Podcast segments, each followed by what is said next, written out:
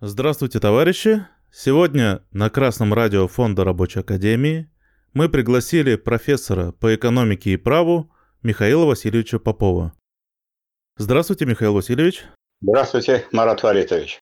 24 июня частная военная компания миллионера Евгения Пригожина под названием «Вагнер» покинула свои позиции и вошла в Ростов-на-Дону, взяв под контроль штаб Южного военного округа и другие ключевые объекты. Они потребовали им выдать министра обороны, видимо, для личной расправы. То есть, по сути, произошел вооруженный мятеж. Дальше сообщалось в СМИ о движении колонны частной военной компании по направлению к Москве. Ими были сбиты несколько вертолетов Министерства обороны, ну и перепугано население ближайших регионов. А к вечеру того же дня президент Белоруссии Александр Лукашенко сообщил, что удалось договориться с Пригожиным. Последний подтвердил, что ЧВК возвращается в свои полевые лагеря. Трудящиеся сейчас задаются вопросом, что это было? Михаил Васильевич, прошу помочь разобраться. Было это проведение эксперимента в военных условиях над тем, можно ли доверять частным компаниям, таким же образом, как доверяют регулярной государственной армии. Ни в каких войнах последнего времени, ни в каких странах такой картины, чтобы какие-то частные компании воевали как бы параллельно или независимо. И постоянно они высказывали свои суждения в отношении руководства компании в целом. Это вообще недопустимые вещи. Поэтому первый вопрос, первый вывод, который из этого следует, что не надо играть в частную собственность. Видимо, погоня за частной собственностью везде и повсюду. В условиях империализма, в которых мы сейчас находимся, поскольку у нас мир в основном империалистический, и есть уже ряд социалистических стран. История уже показала, что в таких вопросах, как, скажем, это ключевые министерства и ключевые отрасли народного хозяйства, которые обеспечивают снабжение, скажем, важнейшими полезными ископаемыми, важнейшей машиностроительной продукцией.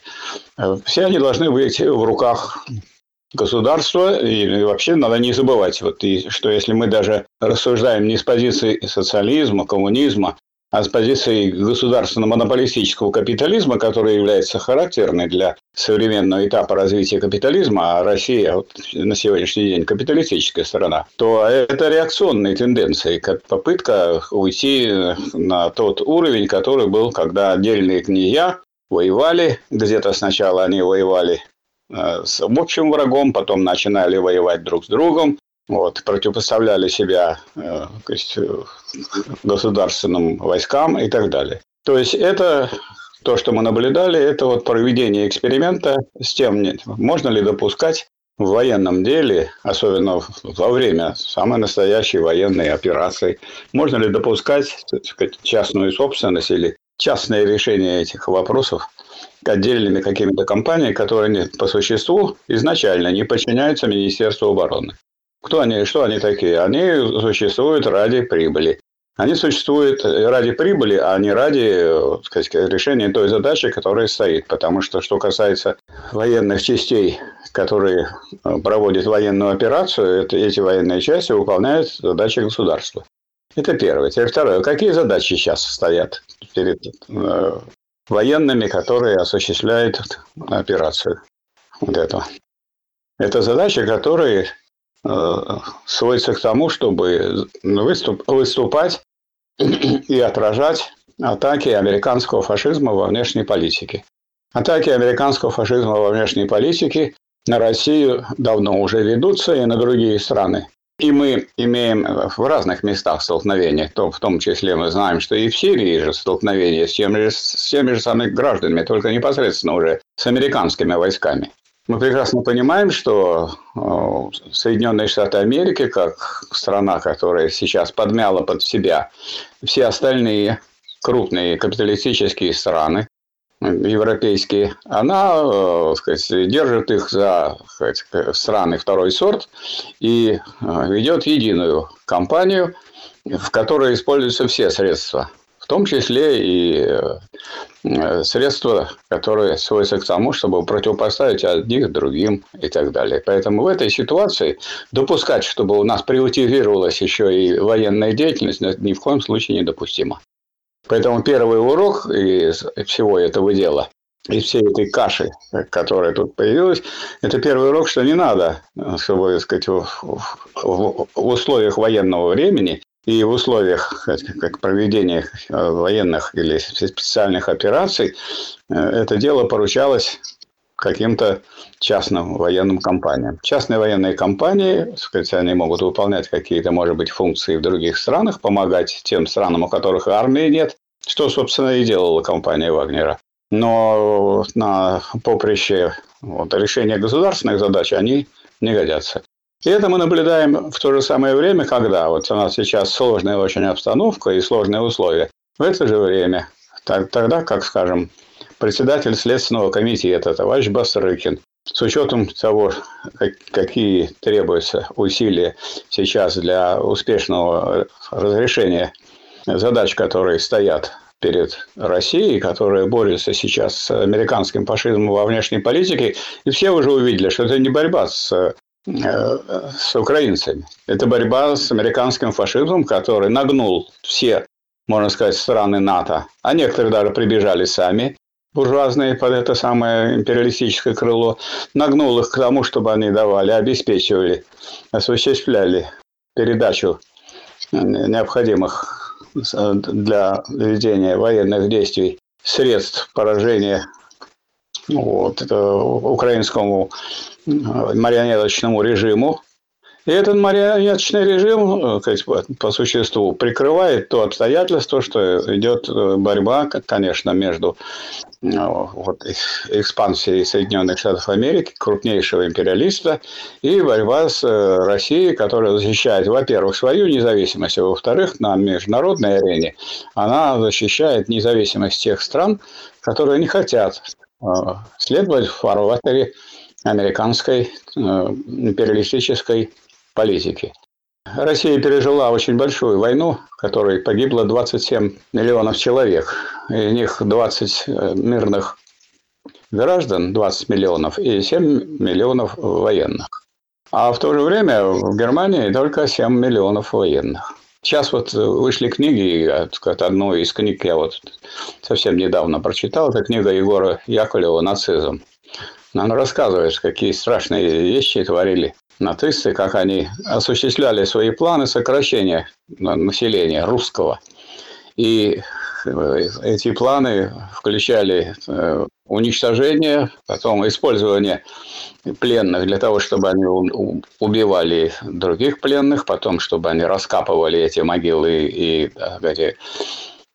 сжигали трупы тех, которые были убиты, а потом этих же людей, которые раскапывали, убивали другие пленные, которых и граждане, которые просто мирные граждане, которые захватил фашистский режим. И мы видим, что то же самое наблюдается и на территории Украины. Вспомните, как вроде бы по законам войны были взяты пленные, наши пленные попали в украинский плен, а украинцы попали к нам. Состоялся обмен пленными, и у нас пленные находились, те, которые еще не были обменены, они находились в специальном лагере, в специальном помещении. Со стороны Украины прилетели соответствующие средства поражения, уничтожили, поубивали кого? Поубивали пленных украинцев. То есть хозяин, то есть американский империализм, он не собирается жалеть украинцев, точно так же, как Гитлер не жалел немецкий народ.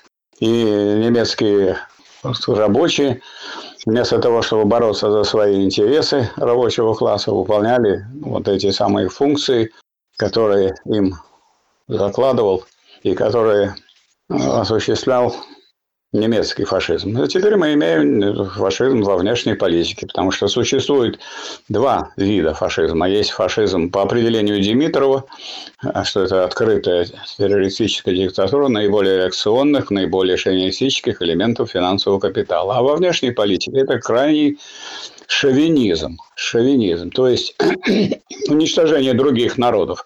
Это национальная ненависть, это попытка уничтожить тех, кого ведущие эту войну фашистскую считают для себя, так сказать, нелюдьми. И вот такое отношение, как к нелюдям, мы видим, и оно насаждается сегодня Соединенными Штатами Америки. И все больше людей, в том числе и на Украине, видят, так сказать, какая беда пришла на их территории. Пришла она, как мы знаем с вами хорошо, еще в 1914 году, когда был свергнут практически законный президент Янукович. За ним гнались для того... В 2014, да, наверное? Извините, пожалуйста. В 2014 году за ним гнались для того, чтобы его уничтожить. Только наша вертолетная группа его подхватила и увезла. И с тех пор он живет в Москве. Хотя и сам Янукович был таким нетвердым человеком, и он поддавался тому давлению, которое оказывали. Но им нужно было не такой, как Янукович, а такой, как Зеленский, который будет выполнять вот эту роль губителя, сказать, прежде всего, украинского народа и тем самым и народа русского. Вот с чем мы имеем дело. Значит, что по этому поводу, какие выводы можно сделать, если выводы уже сделал Центральный комитет Рабочей партии России. Этот вывод сводится к следующему, что недопустимо во время борьбы с американским фашизмом и вообще с фашизмом во внешней политике недопустимо иметь какие-то частные компании и приватизировать тем самым армию, и приватизировать военные действия. Это ни по каким канонам военных, не говоря уже о политических, недопустимо, и в этом виноваты те, кто это позволили сделать. Поэтому впредь не надо играть в то, что есть люди, у которых самое главное, что у них, что их побуждает, это те деньги, которые они получают от ведения военных компаний, и поэтому они ставят себя выше Министерства обороны, государственного командования и так далее. Привлекать можно кого угодно, но привлекать, но при этом командовать, принимать решения должны государственные органы. То же самое мы видим, что вот в это самое время тяжелая борьба с американским фашизмом во внешней политике. Значит, нам требуется значительное увеличение военных средств, прежде всего, там снарядов, ракет, танков, пушек, самолетов и прочей военной техники. В это время опять наши певцы частной собственности начали петь про то, что надо вот приватизировать то, приватизировать все, приватизировать это. Это люди, у которых, так сказать, маленькие мысли в маленькой голове и маленьком мозгу, которые думают, что, так сказать, можно мелкими, так сказать, какими-то задачами заниматься и растаскивать крупное и большое, что связано с этапом империализма. Сейчас этап империализма. Сейчас во всем мире решает крупные монополии, крупные хозяйственные компании и крупные государства. И это совершенно очевидно. И вот они хотят разорвать нашу экономику, и мы будем открыты для уничтожения, как Россия. Потому что устоять против американского фашизма во внешней политике можно только, если опираться на государственную собственность. Поэтому, например, нельзя не поддержать предложение нашего председателя Следственного комитета, товарища Бастрыкина, такого рода, что надо национализировать основные предприятия, основные отрасли, которые обеспечивают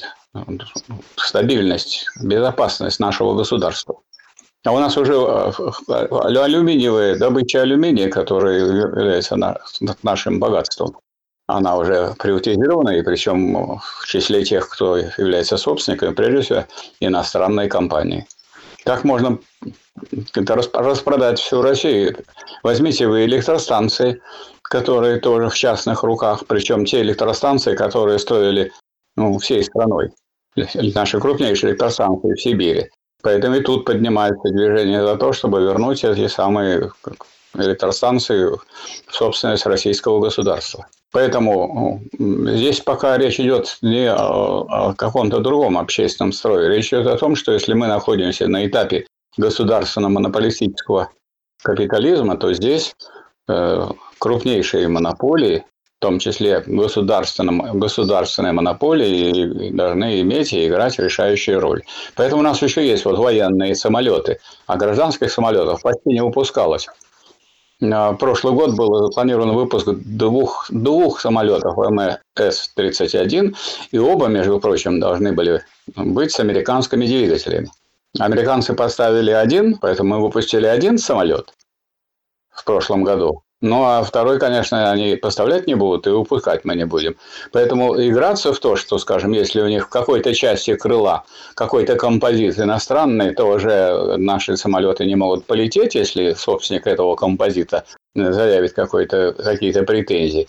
Ну, это превращать себя не из самостоятельного и крупного государства в какого-то мелкого собственника, который будет побираться и просить и жаловаться, а не понимать, что все решается в условиях капитализма силой, и только силой, и никакие обращения, ни в какие инстанции, а мы это наблюдаем, что вот все эти самые инстанции, в том числе и ООН, превратилась в организацию, которую заправляет иностранный империалистический капитал. Но благодаря славным победам Советской армии, Красной армии, Великой Отечественной войны, благодаря тому, что она тогда раздавила фашизм, у нас есть право вето на все решения, которые могут быть приняты в отношении России. Вообще право вето в Совете Безопасности. Поэтому обезопасили нас те наши предки, которые обеспечивали победу фашизма в Великой Отечественной войне, в том числе и товарищ Сталин.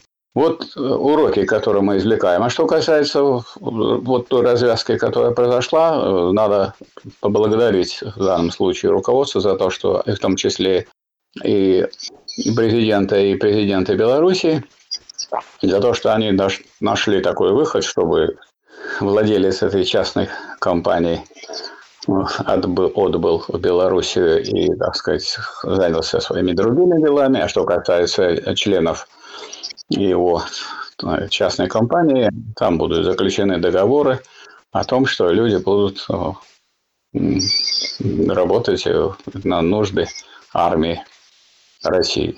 И в этом смысле конфликт разрешился вполне благоразумно, и надо отдать должное всем в этом смысле участникам конфликта, что они наконец поняли, что тут нельзя тут разворачивать еще одну войну, в которой победители тут, если и будут победители, то с очень большими потерями. И это ослабит нашу общую борьбу, которую мы ведем с американским фашизмом во внешней политике. И пока мы эту задачу не решим, надо не заниматься тем, чтобы ослаблять государственную собственность, а надо государственную собственность увеличивать.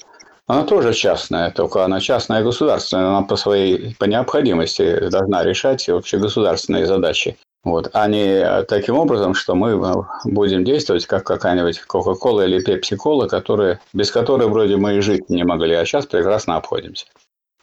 Вот что я хотел сказать, отвечая на ваш вопрос. Спасибо большое, Михаил Васильевич. У меня на этом все. Большое спасибо. До новых встреч.